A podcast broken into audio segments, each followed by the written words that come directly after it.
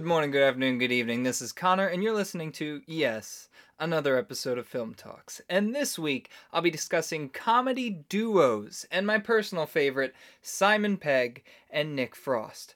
Now, I sort of knew that this was going to attract people from all age groups. Uh, what I was not expecting, however, was how many of you were actually trying to pass off ensembles as duos. Like, come on, people. Seinfeld is not a duo. It doesn't count. Same thing with Always Sunny. You guys should know better.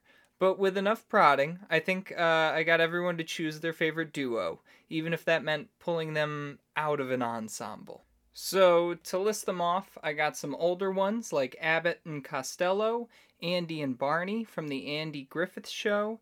I got uh, two partners, actually, for Carol Burnett, because one wasn't good enough, I guess, in Tim Conway and Harvey Korman. Uh, then we had some more recent ones, like Mac and Dennis from Always Sunny, Adam Sandler and Drew Barrymore, and Seth Rogen with James Franco. All really great ones. I'll be honest, some of these older selections I had to watch some clips on, but they all got they all got a, a few chuckles out of me, at the very least. So, what did I notice in these selections, right? Well, for starters, I think in the case of Abbott and Costello, I'm going to start with uh, the uh, oldest, I guess. And this was suggested by my Grammy and dad. And uh, in them, I think we see the basics of what it means to be a successful comedy duo. Uh, just look at the classic Who's on First bit that they basically made famous. Costello, always the straight actor, is uh, within this skit the manager of a baseball team. And Abbott is trying to learn who the players on the team are. Now, Abbott may talk fast, he may sound confident, but time after time he's made to look stupid. And that's where most of their comedy comes from. Uh, when Costello says, who's on first, for instance, instead of Abbott asking different questions to understand the predicament, he continues to dig himself into a hole, only getting angrier and angrier at the fact that he's not understanding who is on first, because it seems like Costello is duping him when in reality the first baseman's name is First. Uh, a very famous bit, but it mirrors their style, and I think it's a style that is repeated a lot. You have a well-dressed, skinnier guy who plays the mature, serious role, and then you have the shorter, fat guy who plays the goofy role. And that combo of goofy and serious can lead to dysfunction in the group, which hopefully leads to laughs. And for the most part, it's it's kind of the serious guy kind of observing the the doopy guy and just hoping he fails, I guess, in many ways. Uh, but you even see this dynamic in modern-day duos, like with James Franco and Seth Rogen, suggested by my brother Brennan. Uh, very... Uh, You you would assume very different from Abbott and, Cost- Abbott and Costello, but there there are some similarities. Um, however, they flip the dynamic, actually. With James Franco, uh, the more attractive and typically more dramatic actor playing the goofy role, and Seth Rogen, the chubby, routinely goofy guy, playing the more serious role. Uh, whether it's Pineapple Express, This Is the End, or The Interview, James Franco is always the one doing stupid things, with Seth Rogen reacting to however Franco's dumb actions negatively affect himself. For instance, in This Is the End, James Franco is about to be accepted into heaven after sacrificing himself for his friends to a cannibalistic Danny McBride. But just as he's being raptured, he decides to flip off McBride, and this insult, I guess, uh, takes back the good deed that he did, so God drops him back down to earth. Uh, while negatively affecting Rogan, as Franco's sacrifice failed, leading to the cannibals chasing after Rogan, right? So he was trying to he was trying to uh, distract McBride, the cannibal, and his, his and his buddies, so that Rogan could escape. But because Franco failed, now the cannibals are chasing Rogan.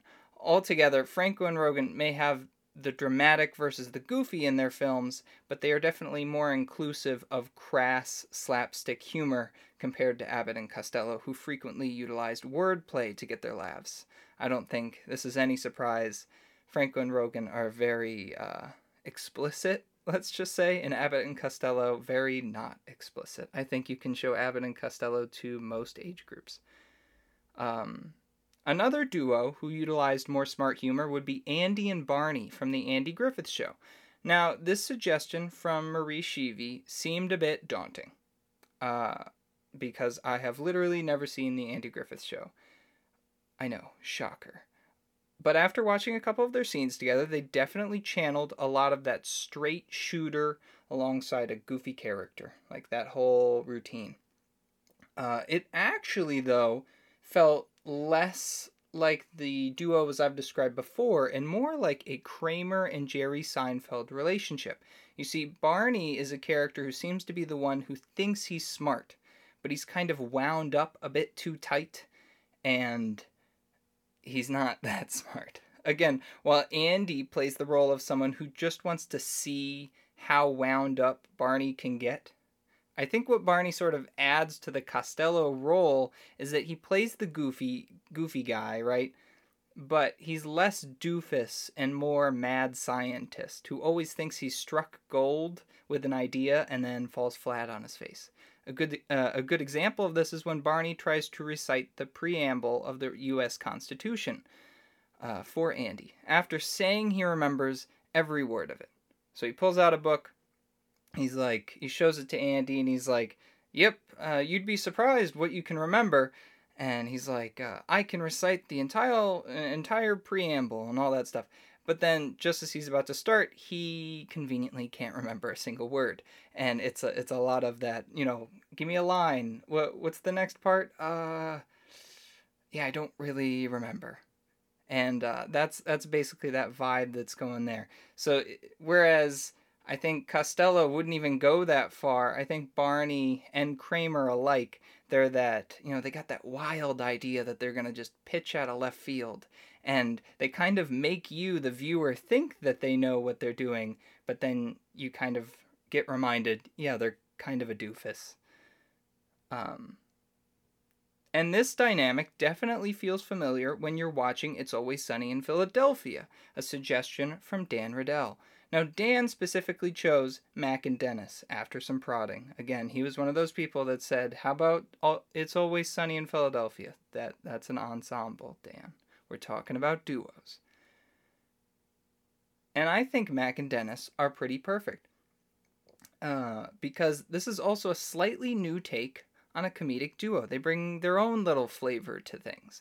Again, the formula that we've seen be successful is you have one dramatic character and one goofy character. But in this case, Mac is definitely the doofus of the two. But Dennis, who should be the dramatic one and is played dramatically, doesn't just react to Mac's stupidity, he also has dumb moments himself. There's one specific episode where Mac and Dennis get a home in the suburbs. I really love this episode. And they make a bet with their friends that they can last a month outside of the city. In this episode, you get the brilliant doofishness of Mac, making Mac's famous mac and cheese every day, for it only to be revealed at the end of the episode, he's just been making essentially craft mac and cheese from a box. And it's a it's a big whole thing, because Mac decides, you know, he's going to be staying at home, and there's there's another bit where there's a... Uh, a smoke detector that needs its battery replaced, so it's constantly beeping, and he's like freaking out over it, and he's like, Dennis, do you hear that? And Dennis is like, no, no, I don't hear it. And then at the end, obviously, Dennis is like, I've heard it the whole time. It's it's pretty good. I can't really do it justice. But alongside Mac, you get to see Dennis try to adapt to commuting through heaps of traffic into the city.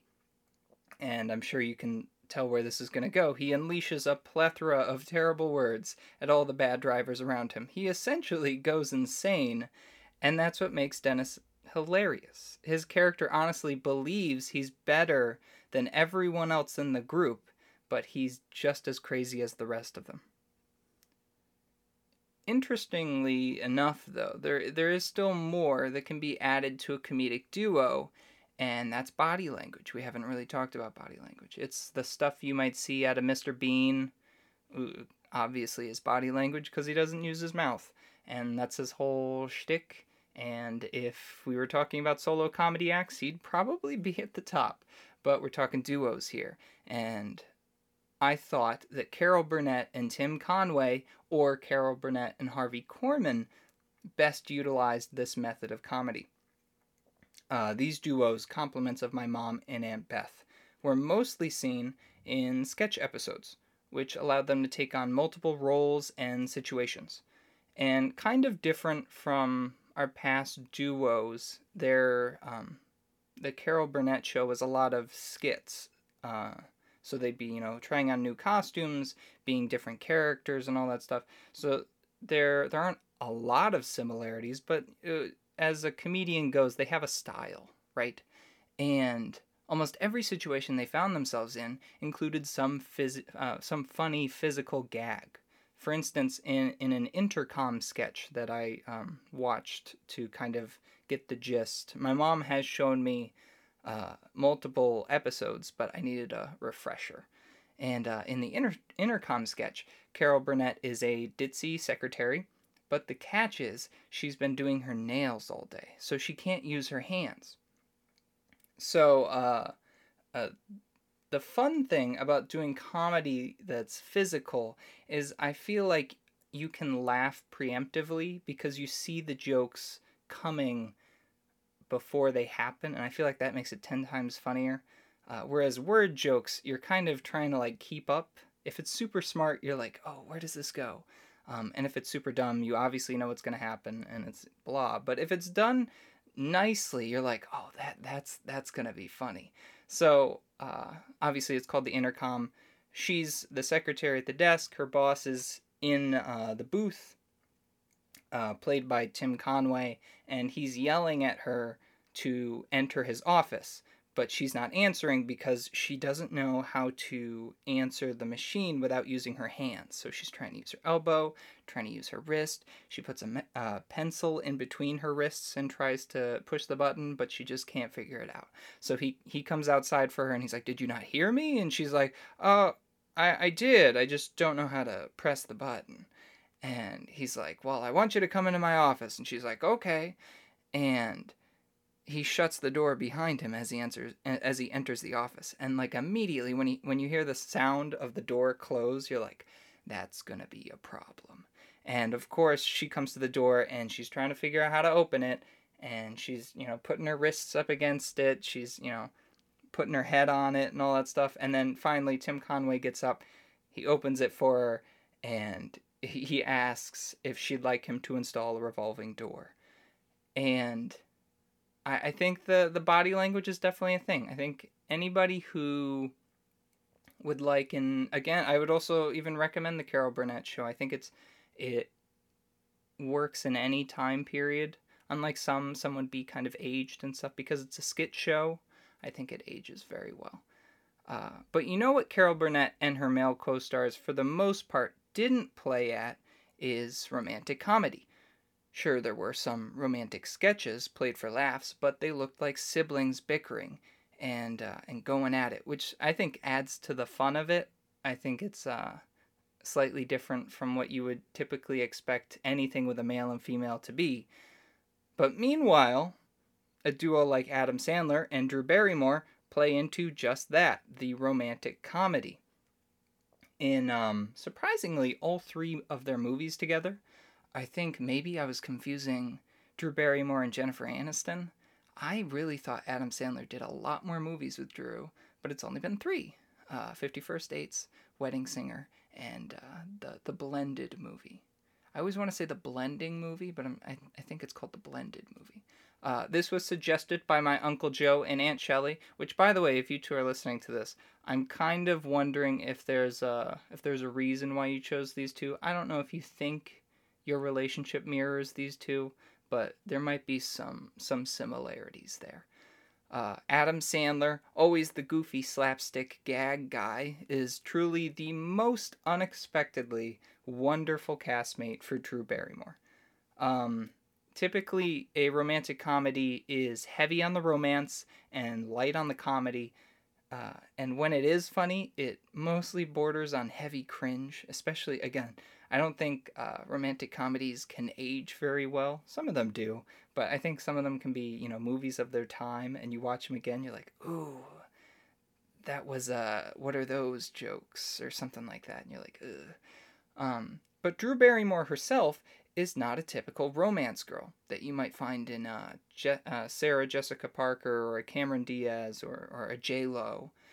Uh, even though, I, here's the thing, I don't think J-Lo is really an actress, but she's been in romantic comedies, so we'll throw her in. Uh, she seems like a normal person, Drew Barrymore. Uh, she seems like a normal person who is faced with a crazy, whacked-out Adam Sandler. Like, Adam Sandler, you could maybe say, is a little more dramatic in their three movies together, but he's still his goofy self because, you know, that's what makes him money. That's what people want out of Adam Sandler, so he gives it to him. He's he's not as whacked out as he has been recently, but that's what she's acting alongside. So you might assume, hmm, dramatic Drew Barrymore and whacked out Adam Sandler. How does this work? The reason why it's so enjoyable, for me at least, is that she embraces his weirdness, and that's kind of their shtick, right? In The Wedding Singer, he's he's a loser. I would in, in my in my uh, dialogue script, I said kind of a loser. I'm gonna edit that. He's definitely a loser. He's hanging out with old ladies, and he's trying to get over his losing his girlfriend. He's an actual wedding singer. He's a loser, but she still falls in love with him anyway. Uh, maybe you could attribute that to her boyfriend being a dirtbag and him just being a decent person. It's still strange. But we're talking about comedy, not romance. If I were talking about, you know, why this is a exciting romance film, I could get on- onto that. But we're talking strictly comedy here, so I'm going to get back on topic. Why are they so fun to watch? I think it's the fact that their romantic relationships include constantly one-upping one another in comedic situations. Um, uh, being around married couples, uh, I think you can pick up on it, or I guess, of course, if you're in a married situation, uh, you, you see those that constantly like, hey, I'm going to do this. Oh, well, screw you. I'm going to do this and make you look bad. And, uh, it's that fun flirtiness that you see in a relationship, and it's relatable and funny. Maybe they go hand in hand. Uh, but in uh, Adam Sandler and Drew Barrymore's case, we need only look at fifty First Dates for an example. In the middle-ish portion of the movie, Adam Sandler has a compilation of attempts to talk to Drew Barrymore on the side of the road. Uh, a little backup information. He's been told that he can't talk to her at this point at a um, a diner area, so he thinks that by meeting her out on the road, he's not technically breaking any rules. So he's trying to come up with different gags and skits to get her attention, to get her to talk to him. And uh, one specific attempt includes her jump-starting his car. So he's just out there and he's like, hey, I'm stuck out here, can you please jumpstart my car? And she's like, sure, sure.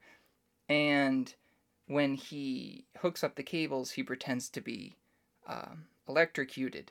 And she starts screaming, he starts screaming, and then he stops screaming. He's like, oh, I got you. And she starts, you know, crying. And she goes, my grandfather died trying to jumpstart a car. And he, he, he immediately regrets everything. He's like, oh, I'm sorry. But then she she jumps right out of it, and she's like, got you. And it's that back and forth thing that, again, I can't do justice because I'm by myself here. But you get the gist. It's a lot of back and forth comedy and relationship, and it's endearing.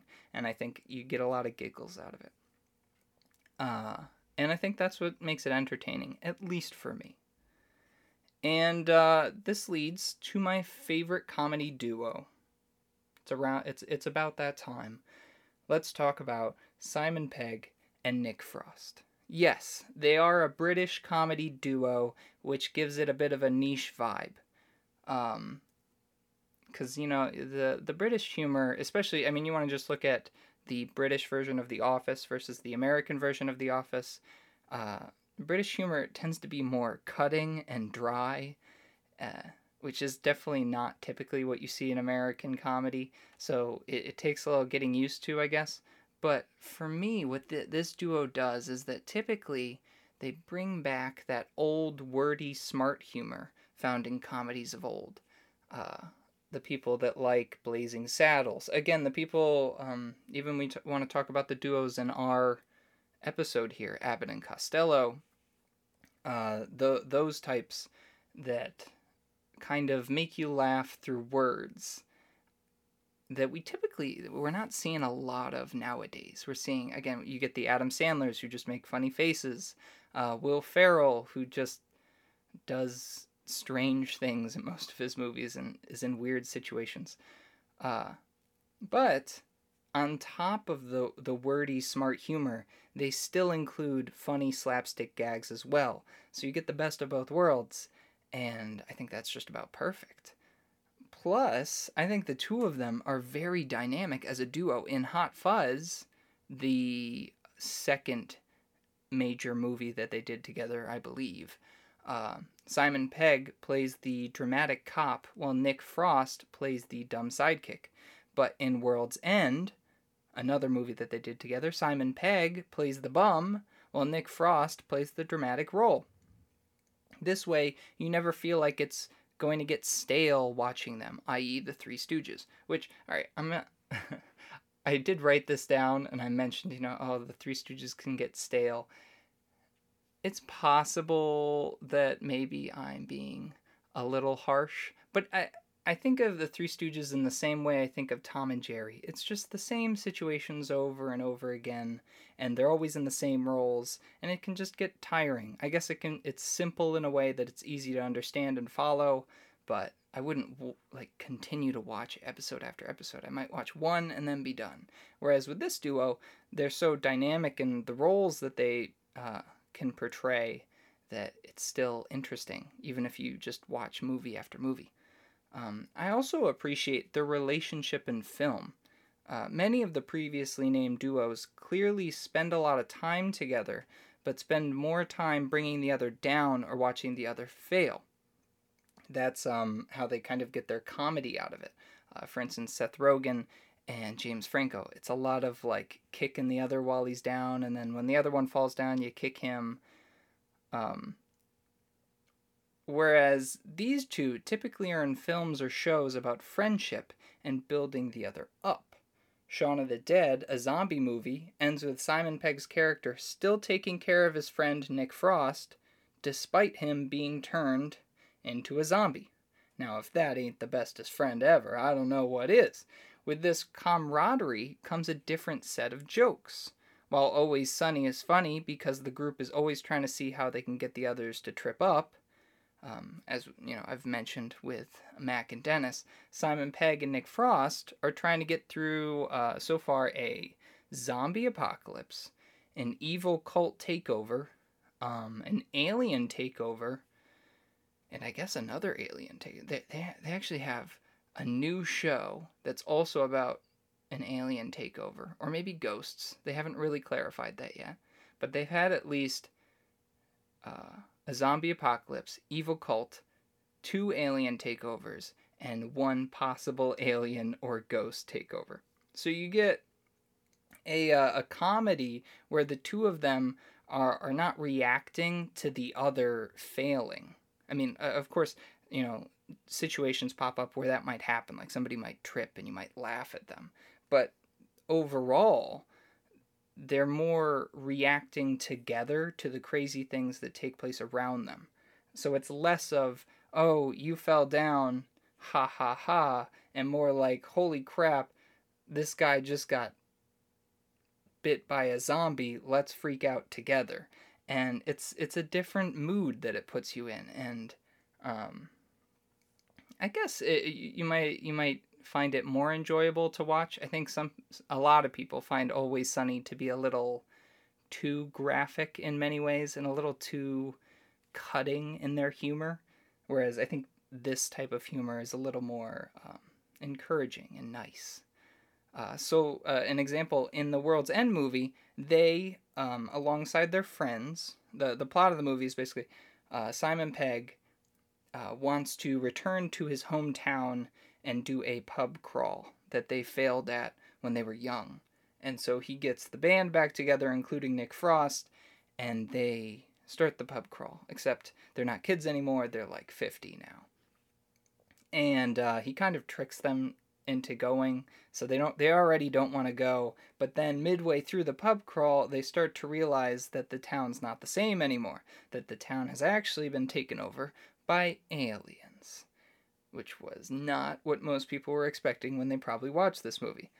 Uh, but here's the the sitch here, is that they can't leave the town now because they can't raise suspicion. So the whole town knows that they're in, uh, that they've come to do this pub crawl, so they gotta complete the pub crawl. So they keep going, uh, which creates this new, well, creates basically a compilation of scenes where they're kind of walking in pace together, uh, to the tune of a song, while all these robots are just staring at them with blank stares and kind of funny expressions, and they all just have to act like they're okay, which also includes acting drunk, because obviously they're doing a pub crawl.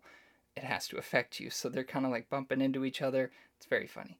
Um, I think, and I think there's a lot of that little, uh, little humor throughout the movie on top of the big jokes that I can appreciate, and I think a lot of people can appreciate in most of their movies.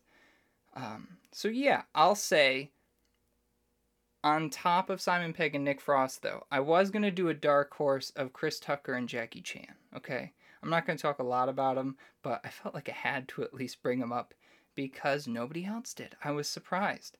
They, their dynamic is wonderful. I mean, they don't make ten Rush Hours for no reason, and I hear they're going to make another Rush Hour. So this is uh, January twenty-first, twenty twenty-one, uh, you know, teaser, Rush Hour...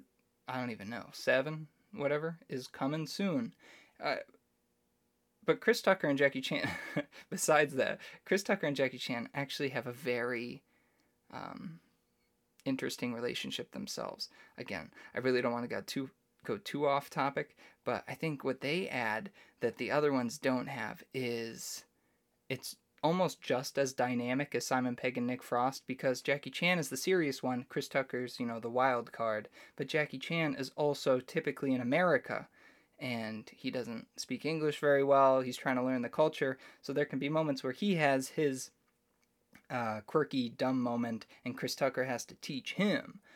Uh, but yeah, so, dark horse, Chris Tucker and Jackie Chan, of course, you should... You should have seen one Rush Hour movie in your life.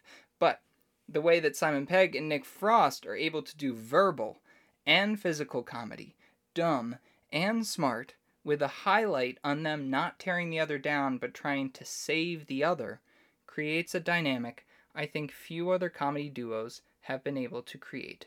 And that is my take. So that's all I got for this episode. Thank you to those who tuned in. Feel free to follow me on my Instagram or my Facebook page at film dot talks official. Uh, before I cut this off, I just want to say, Grammy, I told you we were going to get you in an episode with a with an actual suggestion, and we did it. I kind of knew you were going to say Abbott and Costello, and I'm kind of curious uh, what you meant by there's a duo on the radio. I don't know how I would be able to hear that duo, but if you told me, I would look it up. Beyond that, uh, if any any of you have been on my Facebook page at film dot talks official, and my Instagram actually, uh, you were able to see that I am going to be filming a Film Talks battle. Now, uh, what is the Film Talks battle? Let me give you a little brief.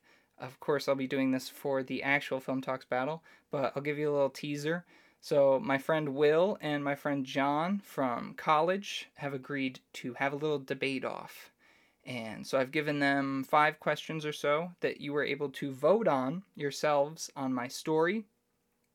And uh, so they've they've done some prep work, and they're going to go toe-to-toe on each topic. Then I'm going to say what you guys thought was the right answer, and then I'm going to pick a winner for every topic. And then we get to the end, and I pick the grand winner of the Film Talk Battle. So Film Talk Battle, essentially, it's just a film debate.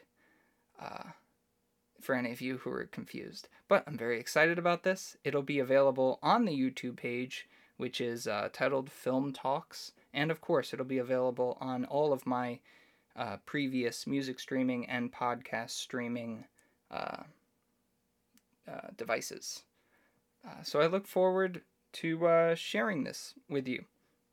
And um, again, uh, I encourage you all to check out my Instagram, Facebook, and YouTube page and comment on my posts. I, I try to post each week, giving you a little teaser of what's to come, uh, so I can get a little feel of if you guys are excited for it and if you guys want more of the same content. Uh, same goes for my YouTube page. If you comment, like, subscribe, do all the, the crap that everybody tells you to do at the end of a YouTube video, that would always be appreciated. I look forward to hearing your future comments on, again, my Instagram, Facebook, and YouTube page. I hope you all have a great week. So long.